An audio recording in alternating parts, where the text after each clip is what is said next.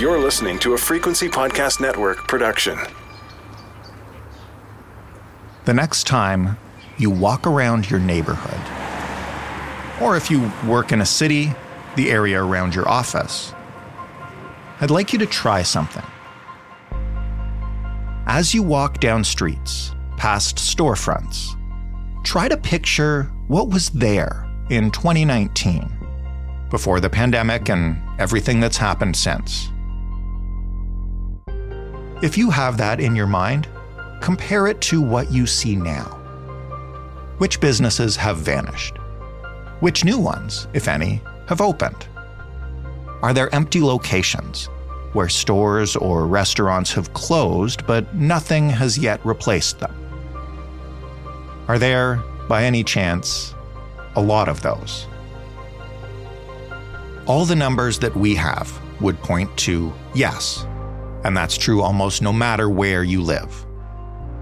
Canadian small business insolvencies spiked last year to a level not seen in more than a decade. And insolvencies alone don't tell the whole story. Because a lot of business owners don't declare bankruptcy, they just close up shop and walk away. Now, it might be worth hoping that the worst is behind us. The lockdowns of the pandemic are almost two years in the past. Perhaps this year we'll see a correction. More business, more profits, more openings, and fewer closings. Look, it's nice to have hope. The problem is, a few weeks ago was the federal government's deadline for small businesses to pay back their pandemic loans. And a whole lot of them couldn't afford it. So, here we go again. I'm Jordan Heath Rawlings. This is The Big Story. Ryan Mallough is the Ontario Vice President with the Canadian Federation of Independent Business. That uh, can't be too comfortable a job these days, Ryan. I will say uh, there's never a shortage of things to do, and it is never dull.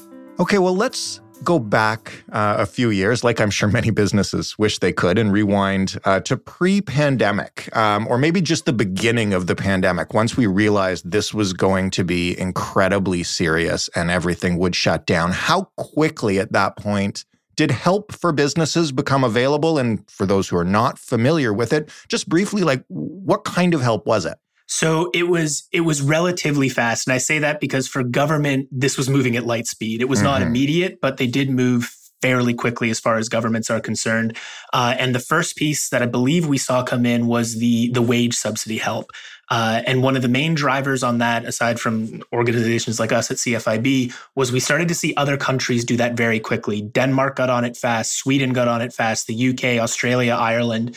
Um, and so we noticed an immediate need for that. So the original program was a 10% wage subsidy um, coming from government, which was immediately uh, businesses were saying not remotely enough, not going to be helpful. And right. we saw that climb quickly to a 75% subsidy. That was the first piece that came in within a couple of weeks of the first lockdowns.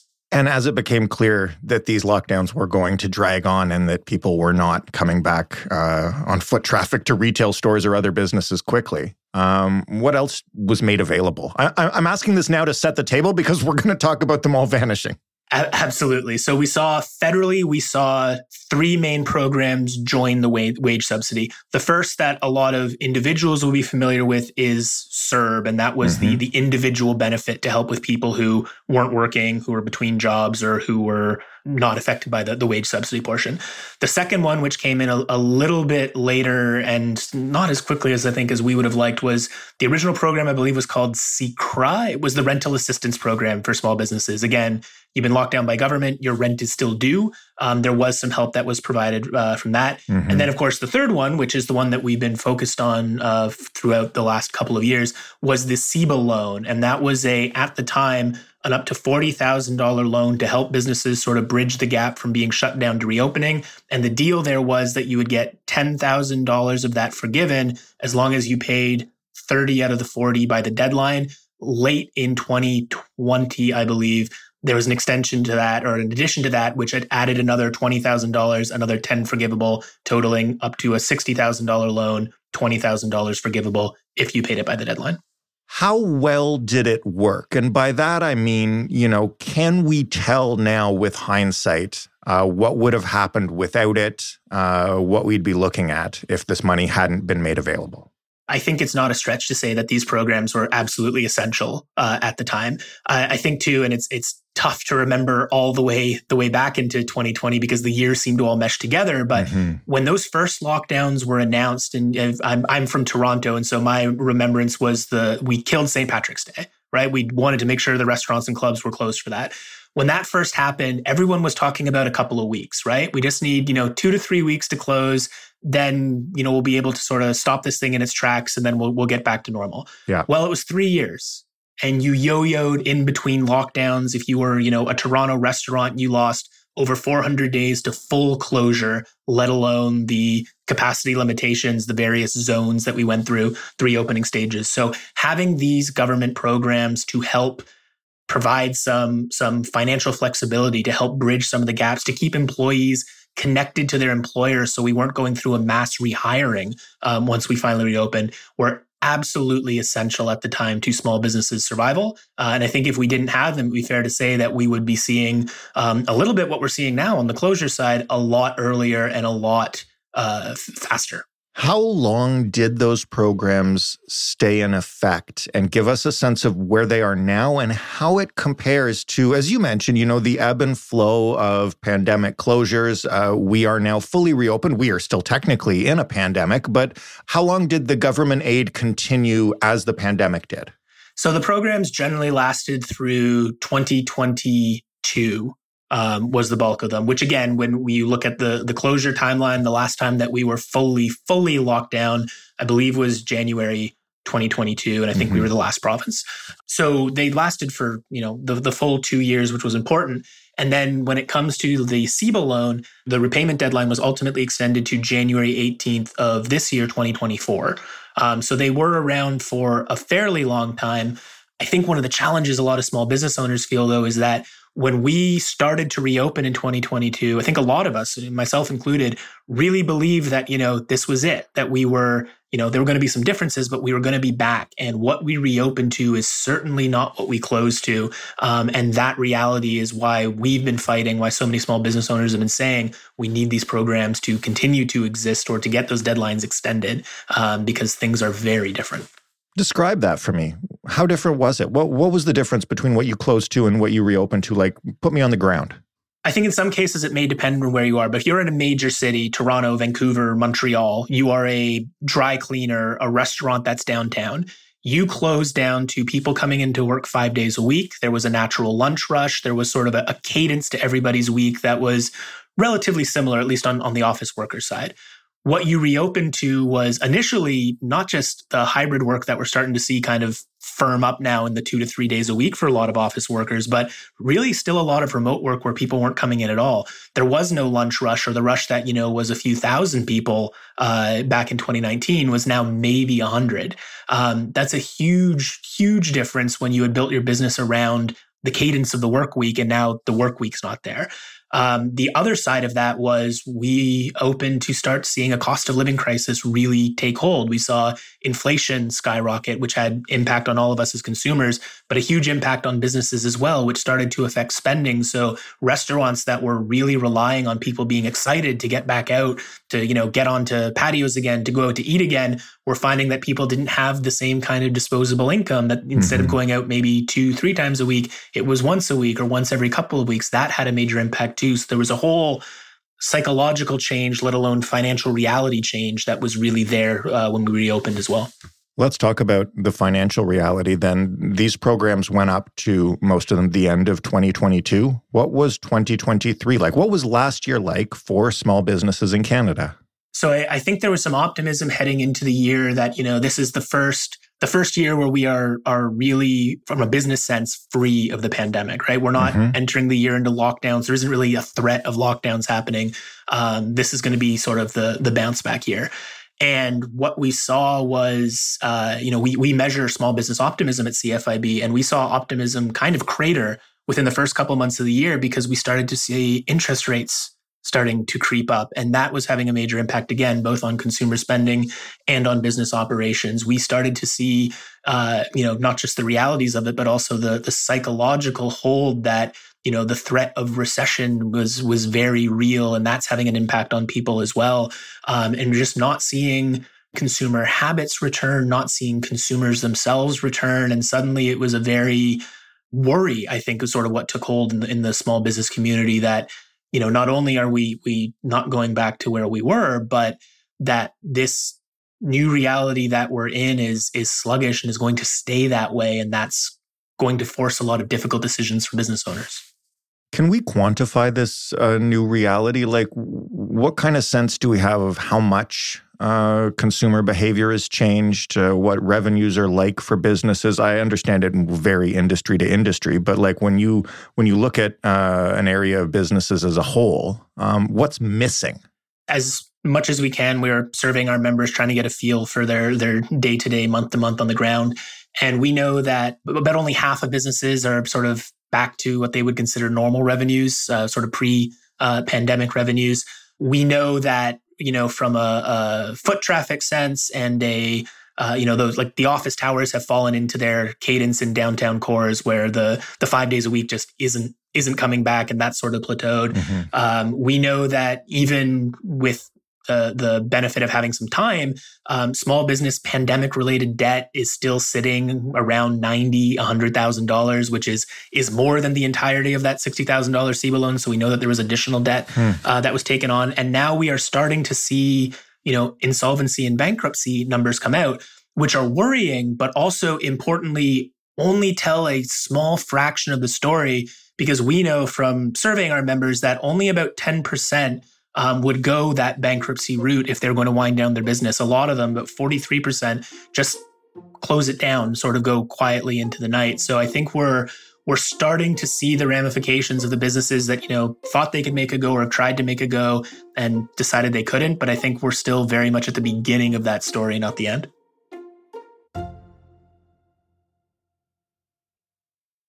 Even though it's a small part of the picture, explain the insolvencies and the bankruptcies to me. Like, what is it in raw numbers? How does it compare to um, other bad years, I guess? So we've seen, uh, I believe it's year over year, but about a 41% increase hmm. um, in business insolvencies. I think that represents around 4,000, 4,500 businesses. But again, we know that that's not the main route, especially small businesses take. Um, on the flip side of that, which is getting a little bit less of attention, we're also seeing fewer startups than we have uh, traditionally as well. And that's also a little bit concerning. It's sign of the times. I mean, yeah. starting a business is a risk. It's a financial risk when interest rates are high. There's uh, less appetite to do it. But I think, you know, a lot of times when we see businesses close, one of the things we hear is like, well, there's a, a natural churn mm-hmm. um, that happens. Businesses open, businesses close. It's a circle of life.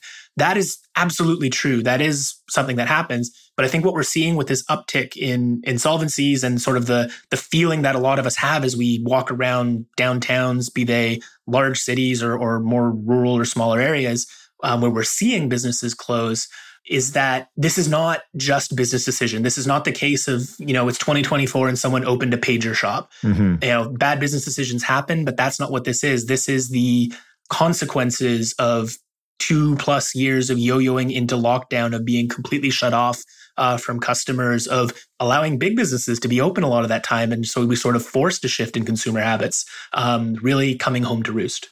How can you determine how much of these closures are driven by um, the aftermath of the pandemic, the end of the support programs, and et cetera, and how much are driven by uh, the natural ebbs and flows because I know we're in an ebb now. You know, you've mentioned the interest rates, which obviously impact uh, both consumers and businesses. People are not spending as much money.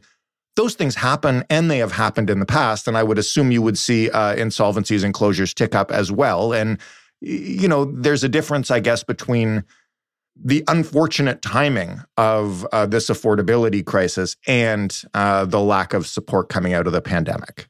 Yeah, it's it's hard to really parse it out and to say exactly you know which one was which. It could be you know did a business take on a lot of debt during the pandemic? Yes, but had we not been in the you know the under the inflationary pressures and the the uh, interest rate pressures that we've been under, would they've been able to make a go of it after? possibly it's unfortunately not the the reality that we're at, so it's hard to tell.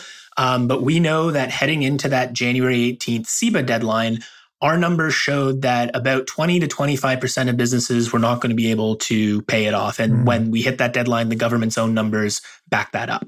So I, I think it is very fair to say that the uptick that we're seeing is a result of some of the programs ending, the the pandemic pressure sort of finally becoming too much. How much of it compared to the other ebbs and flows, how much of it is because we are very much in an ebb right now, that's tough for for us to parse out. It's tough for StatsCan to parse out too. But I think it's all all very much factoring in. So obviously, 2024 starting with the repayment deadline for these loans is not uh, does not augur well for the year to come. I guess you mentioned this deadline is something the government had already extended previously. Had they been asked to extend it again and determined that they would not, uh, what have they said about making this the deadline and why? Yeah, so so we uh, were at the forefront of asking for a deadline extension. We wanted to see to the end of 2024, give business owners a, another year to to be able to get at. Importantly, that forgivable portion, right? There is a pretty sizable difference from paying off $40,000 of a loan and not having to pay the remaining 20 because it was forgiven versus taking on the full 60, which is what happens if you miss the, the deadline and had the loan. Hmm. Um, so we were very, very much pushing for that. We actually saw a tremendous amount of support in the business community, you know, the Restaurants Association, Tourism Association, the Chambers of Commerce. We even saw all 13 provincial and territorial premiers get on board with that ask and make it federally. The Bloc Québécois was there federally. The NDP, the Green Party was there federally. But ultimately, the government was only willing to move an additional 18 days hmm. um, off of the original December 31, 2023. Did they give a reason for that? Really, what we seemed to to hear back there was, you know, this it's been enough time. They felt that they'd been flexible enough that they're really wanting to move on from this. And look, I, as much as anybody out there, would love to stop talking about the pandemic. I would love to put it in the background. But mm-hmm. the reality is, for a lot of small businesses, that impact is still very much there. So many of them lost so much time. I mean, we talk a lot about, uh, you know, restaurants get a lot of attention, uh, retail gets a lot of attention, gyms, gyms were closed for the same amount of time. If you right. were an event space, you were not at full capacity for, you know, it was almost three years. It was wild what that impact is and just reopening is not a silver bullet. And unfortunately a lot of these businesses can't put it behind them because they're still dealing with that impact day to day. What do you know then about what 2024 will be like assuming um, this deadline is already passed it's not going to be extended and, and the government uh, does do away with the forgivable portion of those loans? Have you guys been able to i mean probably not put a number on it but but what's the talk uh, around the association? So I, I think there's a lot of concern. I, th- I think when you look at a lot of small business owners, you you can't get into being an entrepreneur if you're not optimistic. You have to believe what you are doing is going to work. That's a natural state of being for them. Sure. We track small business optimism, and again, it has been low. It is starting the year still very low, well below uh, where it uh, historically is across the country. Um, and I think that really is a reflection of the concern of you know, am I going to be able to make it? You've got, yes, the pressures of, of pandemic debt for realistically probably about 200, 250,000 businesses um, who are still going to be carrying that over the next few years, just, just on the CEBA loan side. But you've also got, you know, we saw uh, changes to CPP where that went up in some instances. EI went up in some instances. You pay payroll taxes on employees no matter what. Your your revenue, your profit doesn't matter. The carbon tax is is going up again. It would have been tough coming off of the pandemic anyway. But the reality that we have now, the global pressures that we're seeing uh, as well, just not a lot of optimism heading into 2024. I want to ask you a broader question about what you see on the ground, what people who are listening to this might be experiencing in their neighborhoods. Um, when you take all of this together, everything from the start of COVID to uh, the lockdowns and, and unlockings and the interest rates and the affordability crisis and everything, what do small businesses in Canadian neighborhoods look like now compared to pre-pandemic? And you know, what have we lost, um, and and what happens to neighborhoods that have lost them? So I, I think in terms of what it looks like now, I mean, I mean, again, we've all experienced it. You're noticing a few more boarded up shops. You're noticing that those are not getting replaced as quickly uh, as as perhaps they used to. But I I think you see it too when you're you know out and about when the weather is good, when you're out and about in the community where there's not as many people necessarily as there was. The the buzz isn't quite there. And again, it's it's a reflection of the cost of living pinch that we're all going through but it is having an impact. And I think a lot of the times governments, people, we tend to focus on sort of the, the numerical impact, right? And that is not good. But I think what we have lost a little bit in, you know, being cooped up in, inside and very rightfully, you know, worried about what's happening in our own lives over the last few years is that what small businesses mean to a community is often it's not overlooked because that almost implies some intent. We we take it for granted. Hmm. You know, I, I live in, in downtown Toronto, but I grew up uh, just outside Oakville in the suburbs. And one of the clearest memories I'd have in my head is coming home from wherever we were. It was a hockey practice, visiting my grandparents, uh, friends of the family sort of thing. But I knew when I saw the light of the dry cleaners around the corner that I was home. Hmm. Couldn't really tell where I was on the highway or anything like that. But as soon as I saw that business and that light, I knew where I was. And that is true of for so many people across the country. Small businesses are markers. There are meeting spaces. They are the names on the back of our kids' hockey sweaters or baseball jerseys. They are ingrained in the community. And when you lose one, you are losing a small piece of the community soul. And that is something worth marking. And as best we can, it is worth uh, something worth avoiding because while there may be a business that replaces it, it may, you know, a coffee shop may be another coffee shop. Mm-hmm. It's not the same. And that that needs to matter. What would help us avoid that? And I ask this, sure, from the government, but they've already made clear, I guess, that the deadline's the deadline um, and the programs are over. But just from communities, uh, from I guess the Bank of Canada, who probably everybody wants to lower interest rates. Um, but you know, h- how do we avoid this? Or are the factors just too baked in at this point? I think there are a few things that people can do. And on, on the government side, I mean, it's it's the cost of doing business. If it's reducing fees, taxes, there's $2.5 billion of carbon tax money for Alberta, Saskatchewan, Manitoba, and Ontario that the government has not returned yet. Returning that would be helpful, but anything around cost, that's important. As people, though, and again, with understanding that, uh, totally understand there's a lot of people going through some challenging times um, and might not be able to support with their dollars directly. Mm-hmm. But, you know, one of the first things to go when uh, business is struggling can be marketing dollars. And the best marketing that a small business tends to get is the word of mouth marketing from their customers. If you talk up your favorite spots, if you let your friends and family know that the dry cleaner around the corner is fantastic. That coffee shop is great. The butcher is, is a wonderful guy, uh, kind of thing. That really does matter and resonate as much as we can rally around our local spots uh, and remind both the business owner but the community at large what they mean uh, to the community. I think that's something that is is worth doing. And I know I know it sounds a little you know kind of airy and sort of like well that's nice, but does it actually help the bottom line? And I can tell you that it really it really does matter. And it's not just the bottom line here. There's also the the mental health of business owners the stress that they've been, been under to see the community rally around to get talked up um, is helpful on that side too. And again that that also needs to matter. Ryan, thank you so much for this. And uh, just to end it on a positive note, there's been a new burger shop and a new ice cream shop, both small businesses opening just down the street from me over the last like three months. So there you go fantastic. And a big Shoppers Drug Mart. Thanks again. Thank you. Ryan Mallough, Ontario Vice President with the Canadian Federation of Independent Business. That was the big story. For more, you can head to thebigstorypodcast.ca. You can also find us if you want to give us some feedback by emailing hello at thebigstorypodcast.ca or by calling 416 935 5935. If you've never left a rating or a review for the big story in Apple Podcasts or Spotify or anywhere else, now is a perfect time to do it. We are looking for feedback. We're looking for you to help other people find this show. Thanks for listening. I'm Jordan Heath Rawlings. We'll talk tomorrow.